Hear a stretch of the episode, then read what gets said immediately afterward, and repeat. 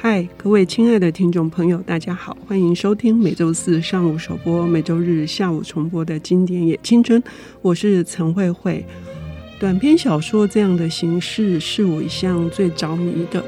它跟长篇的史诗更有呃更大的格局，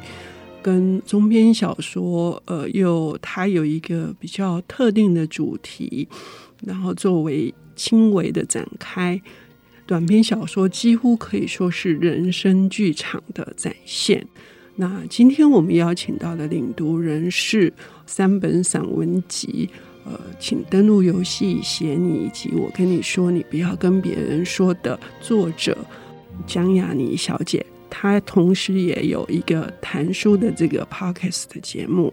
呃，雅妮你好，嗯，慧慧姐好，各位听众大家好，我是雅妮，嗯。我们今天要谈的是号称呢，不是被誉为这个世界短篇小说，呃，短篇小说之王，而且是三大短篇小说家之一的莫泊桑。是，嗯，呃，谈莫泊桑，我觉得是一个，应该是一个很过瘾的事情，因为我记得我大学第一次读莫泊桑，就是读到《脂肪球》，那时候我就大为震惊，嗯、觉得。哎呀，就是既然世界上有这样子的东西，然后所以其实跟慧慧姐像，我其实非常喜欢读短篇小说。嗯、我觉得当然不能说短篇小说或长篇小说或中篇小说哪一个比较难写，嗯嗯、这是一个很吊诡的问题，就是我们没有办法在今天讨论。嗯、但是对我来说，每一种要写到最顶级，嗯，最顶尖，就是我会觉得像是可能梦若的短篇，或者是说。波拉尼奥的像短篇的镶嵌成的长篇二六六六什么的，那些都是我心中甚至超越很多世界级大河长篇小说的存在。对，所以读莫泊桑的《脂肪球》的经验是，我觉得其实莫呃《脂肪球》在莫泊桑的作品里面，我觉得算还算长一点点，是是是，有一点接近中篇。对对对，但是还是一个很惊人的篇幅，然后在一个很惊人的。精巧的篇幅里面，他去安排了一个一个，你可以说是战争底下的一个人性的故事吧？对，嗯嗯，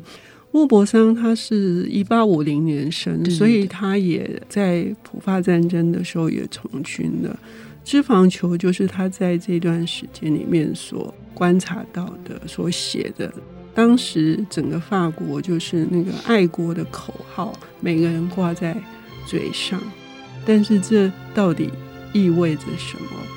脂肪球就是呃有非常清楚的刻画，对，嗯，就是有点像是他们是一群获准离开被普鲁士德国人占领的一个领地的一群人，嗯、然后他们大部分都很有钱，嗯，可是地位阶级不一定都很高，但里面比如说可能有伯爵，嗯，有地主，然后还有一些是挥霍的挥霍的商人之后，但是不管如何，他们。就像慧慧姐所说，他们都有个共同特色，就是他们都说自己很爱国。嗯，那在这个马车一个大马车的场域里面相见，那个角力张力就很精彩。嗯，因为里面竟然进入了一个就是昵称脂肪球的一个名妓。嗯，对，他说他胖胖的，然后可是他又非常的精致，所以我觉得，但他们就是以一个就是当中的那个角力的权力的移转，就是经过两三次。那两三次，每一次都让人家觉得说：“哎呀，就是怎么会有这样子讨厌的，就是势利的一群人。”然后，即使比如说第一次，他们是因为他们都很饿，嗯、可是他们都没有准备食物，可是那个脂肪球却准备了一大篮食物跟他们分享，他们就会开始对他好。然后第二次是他们到了那个饭店以后，然后知道因为脂肪球的漂亮被。那个普鲁士军官看上，然后希望跟他交换，就是说，哦，你陪我睡一晚，我就让你们顺利的离开这个饭店、旅店。但他不要，然后他们就觉得说，可是那群都喊着自己很爱国、很讨厌普鲁士军队的人，他们却还是只不到一晚的时间，他们就觉得说，你不去为了我们的自由而去跟敌军睡觉，你你根本就是自私的。嗯，然后甚至连修女都去宣导他说，你知道你。牺牲是为了什么什么的，嗯、对，就是这种种的几次的转移，然后我就觉得我有点像是第二次逼一个人下海的感觉吧。对，嗯、所以最终他当然还是如我们所想的，他还是只能跟那个普鲁士的军官去睡了一觉。那他对于最后的那个权力的转移，那关系的紧张就来到最低点，就是再也没有人，嗯，在马车里要跟他说话。嗯、大家这一次都准备了食物，却没有人愿意跟他分享。嗯，这个残酷的这种刻画，哈，残酷的这种描绘，呃，在一个密闭的空间里面。呃，使得我们可以好像是那个镜头是直接的拉的非常非常的迫近，那这个就可以也可以呃谈一谈这个莫泊桑他最被人称道的就是他在他在短篇篇幅里面对于人物的刻画，嗯、这个是雅宁有没有想要跟我们聊一下？嗯、呃，其实我自己会觉得，可能因为他他的。特殊性是他自己其实是一个，就是他除了参加过一年的普法战争，嗯、然后他也当了很久的公务员，嗯、对。然后我觉得那个公务员的生活让他可以去了解很多底层的人或者是小市民的那个生活的样貌，嗯、所以。我觉得很特殊，尤其就有人说，因为他老师是佛楼拜嘛，嗯，然后他又可以跟像是当时的大文豪，比如说左拉那样子的角色交际的时候，我就会觉得，哦，那就是其实你自己也知道，别人也知道，你怎么可能比得过包法利夫人？你怎么可能比得过？那我要用什么来去胜出呢？那，呃，佛拜身为他的老师，可能你就跟他指点嘛，就是你对于观察。生活的这件事情，他自己也知道，所以他写了七年，他才出《脂肪球》。嗯，所以那件事情就是，我觉得是一个，我觉得他遇到这个老师也很也很幸运啦。对，嗯嗯。嗯，然后在那个年代，所以那时候我就觉得，与其说他有这个天分，不如说他经过长时间的训练练习。比如说，我读过一段介绍，是说佛楼拜教他怎么写小说，嗯、他就说你就去看。观察马车，嗯，嗯，他说我观察马车干嘛呢？我观察不出什么所以然。他就说，哦，那你就错了。有钱人的马车跟穷人的马车，嗯，他们走的方式是一样的吗？嗯，他们晃动的地方是一样，他们的轨迹是一样的吗？嗯，所以我觉得这是一个很棒的切入莫泊桑小说的一个方式，就是他后来终于明白了各种。看世界的关窍，就是他看的好，好像显微镜那样子。嗯嗯嗯、但是那不是，我也相信那不是一种天赋而已，那是一种练习。对，呃，雅宁这样说非常棒哈，就是不只是马车，包括风景，好，然后包括这些人物他们的肢体、他们的动作以及他们说出来的话，嗯、就是也同样的去展现出。他们是哪一个阶级的出身？哪一个地方，或者是他们属于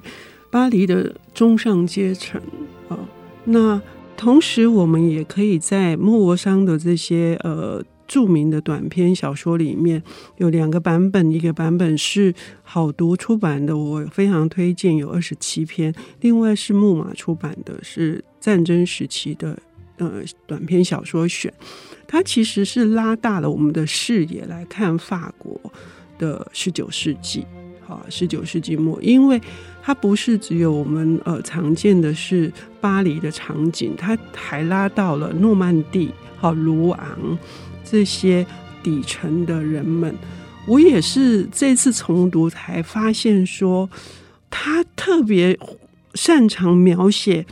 那些嗯。看起来是不文明的、野蛮的农人，或者是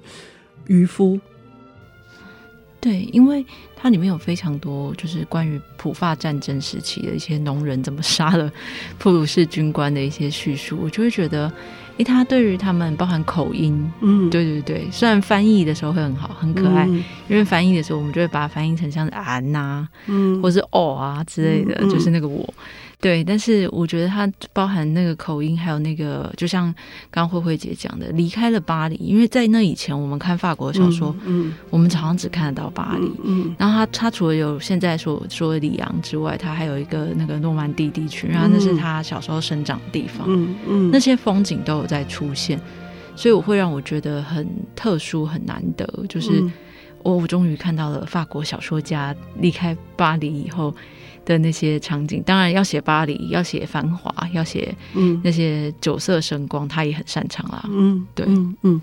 那关于雅尼所读的这一本战争时期的短篇小说选，还有呃什么哪一篇文章是他要推荐的？我们休息一下，等一下回来。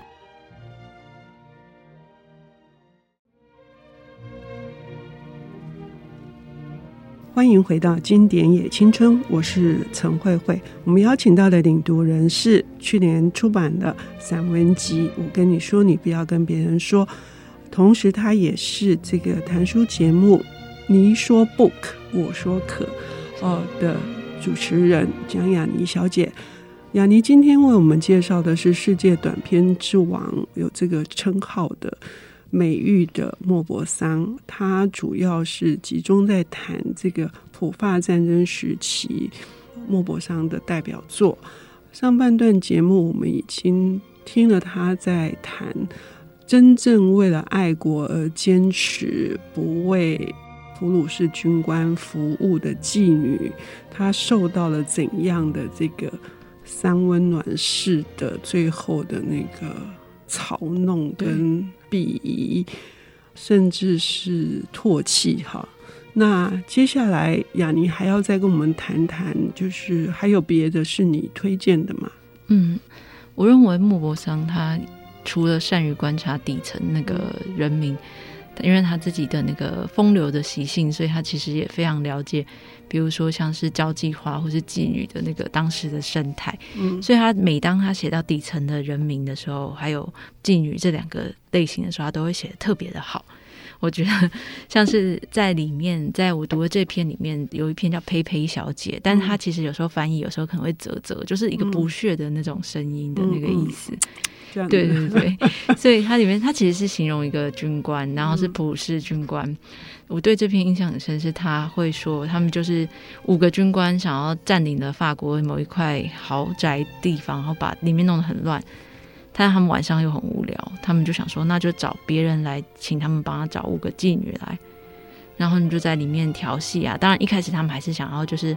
故作绅士，嗯、对，那妓女也就是就是像那个。古诗词说的很好，就是“商女不知亡国恨，隔江犹唱后庭花”。我们这样以为的时候，你就会发现，就是莫泊桑一开始还是写说，哦，就还是就是大家彼此就是酒酣耳热摸来摸去的时候，你就会觉得说，哦，原来法国妓女她们还是愿意为了生计而委屈自己的时候，却因为佩佩小姐的一句话，那个跟她配到那个妓女就很生气，然后那个。他们就你一言我一语，就说：“哦，就是我们普鲁士人来到这里，法国的女人还不是得让我们就是这样选择。”然后那个妓女就讲出了，我认为是京剧吧，嗯、就是那个妓女就说：“哦，你想错了，因为我不是法国的女人，我是妓女，嗯，所以我跟法国的女人不一样，你只能你们只配得到就是妓女这样子的身份。”然后他最后就拿了一个尖锐物杀了那个军官，嗯、然后跳出窗户逃走。然后被追杀，可是虽然最后他没有死亡，还得到一个很好的婚姻。我觉得这是莫泊桑小说里面比较特殊的，就是他对女性其实我觉得还是稍微比较怎么讲绅士的。他不、嗯、平常不太会让年轻貌美的女性死亡，但是如果是农夫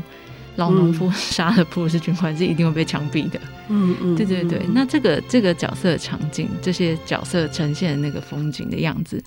我觉得也是莫泊桑小说最大一个特色，就是他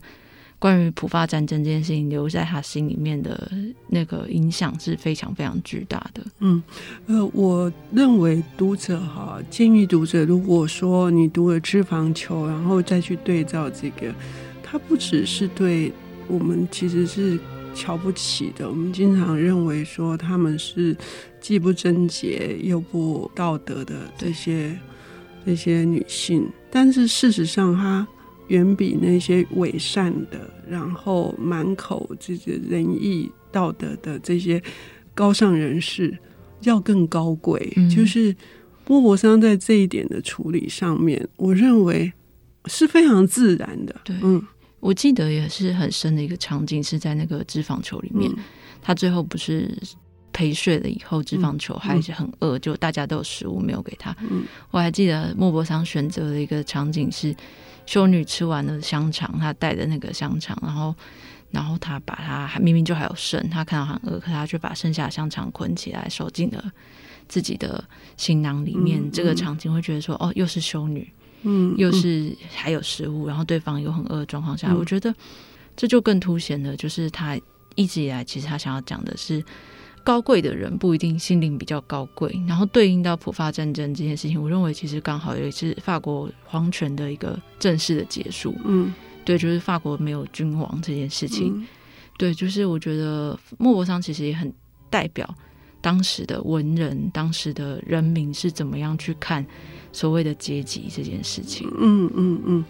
那这里面还有另外一篇，也好像是呃差不多相同的主题，对，但是。可能笔法跟切入点又不太一样。对，那这篇其实叫第二十九号病床，在我读到的版本里面，但它其实讲一个勋章的故事，就是一个、嗯、这里面的主角就比较特别，因为他的变成的是法国的军官，嗯、不是德国普鲁士的军官。他就是认识了一个交际花，然后他们谈得很火热，因为他们男的帅，女的美，整个城镇都在注视着他们。没想到他去打了普法战争回来，城镇已经被占领过了。他就去发现他的前女友住院，他就去探望他。没想到前女友竟然在这个交际花竟然在梅毒病房。嗯，对，然后他就觉得好脏好脏，他就逃走。嗯、那那个女生，她后来女生临死前就逼他去再看他。嗯、没想到那个军官竟然说：“哦，就是你看你自己，就是害怕其他军官的朋友都笑他说，他就是因为赔太多。”普鲁士的其他的军人睡觉，听说他那时候的称号是普鲁士人的情人，嗯，那他才会得梅毒这样子。然后那个女生最后的那个对峙的时候，他就跟他的那个情人，法国回来的得到勋章打仗回来的情人说：“你凭什么嫌弃我呢？我杀了普鲁士人 比你还多。”因为他知道自己得到梅毒，他不是第一时间去救自己，他是去。跟尽可能更多的普鲁士军官睡觉，然后他说这些人一定都已经被他杀了。对，嗯、他说你你不够的资格拿那个勋章，那勋章应该是属于我的。嗯嗯，对，然后男的就落荒而逃。是，呃，这个情节看起来好像呃，觉得这个妓女是不应该的，不管是普鲁士人或者是法国人，哪国人都一样。对，那这样的观点到底呃是对不对？莫泊桑的企图到底是什么？他是想要嘲讽怎样的我们的这种既定的观点，或者是我们对某些事情的的定见？最后，雅尼可不可以跟我们聊一下？嗯，对，其实我认为就是在战争里面有很多，当然还有一些作品他会去讲说。嗯到底是不是普鲁士人就该死？到底是不是法国人就不该死？嗯嗯嗯、当然，在这个之中，我觉得莫泊桑一直都有思考，嗯、他没有很绝对的说他觉得普鲁士人在那个时候就应该要死，但是他去强调反而是战争底下那些决定谁该死、决定谁高贵、嗯、决定谁可以去死那个那个人性，是他更着眼的。嗯、就像在这这几篇故事里面，总会有人去说谁。就是指责对方说，你比较不好，你比较你比较值得去死，但是其实并不是如此。所以我认为，在读莫泊桑的小说的时候，其实观察这个东西，它是不过时的原因，是因为。你不需要是法国人，你不需要去普鲁士，嗯嗯嗯、你也不需要是贵族或妓女，嗯嗯、你可以用这个东西去看所有现代我们正在发生的人际关系。嗯，太棒了，再次感受到雅尼独特的见解，谢谢雅尼，谢谢慧慧姐，谢谢大家。